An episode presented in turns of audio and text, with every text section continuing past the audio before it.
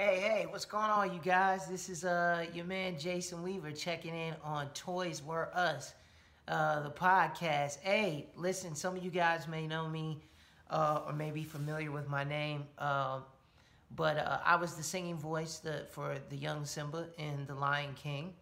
And so Toys Were Us reached out to me because they told me that um, they were going to be premiering or, or um, putting out their very special episode dedicated to the Lion King. So I'm honored uh, to have him reach out to me and just ask me about my experience and, and working on it and um, and you know just how it's been a blessing in my life. And I mean that's pretty much all I can say really. Like it's been a major blessing in my life. It was an honor uh, to work on the original animated film uh, that came out so many years ago.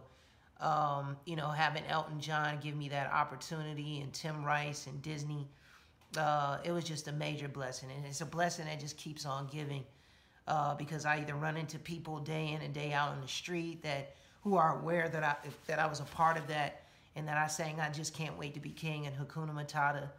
Um, I get love from people, you know, like that on the street all the time, or just on social media. You know, people that tag me and uh, let me know how much that they enjoy the work. And so I just want to let you guys know, all of you out there who have ever listened to "I Just Can't Wait to Be King" and vibed off of it and had a good time with your kids and just had a good time as a kid uh, back in the day. I want to thank you guys so much uh, for your support and uh, make sure you guys go out and support the new film coming out uh, this Friday on the 19th. So, yeah, uh, Toys Were Us. Once again, I appreciate you guys.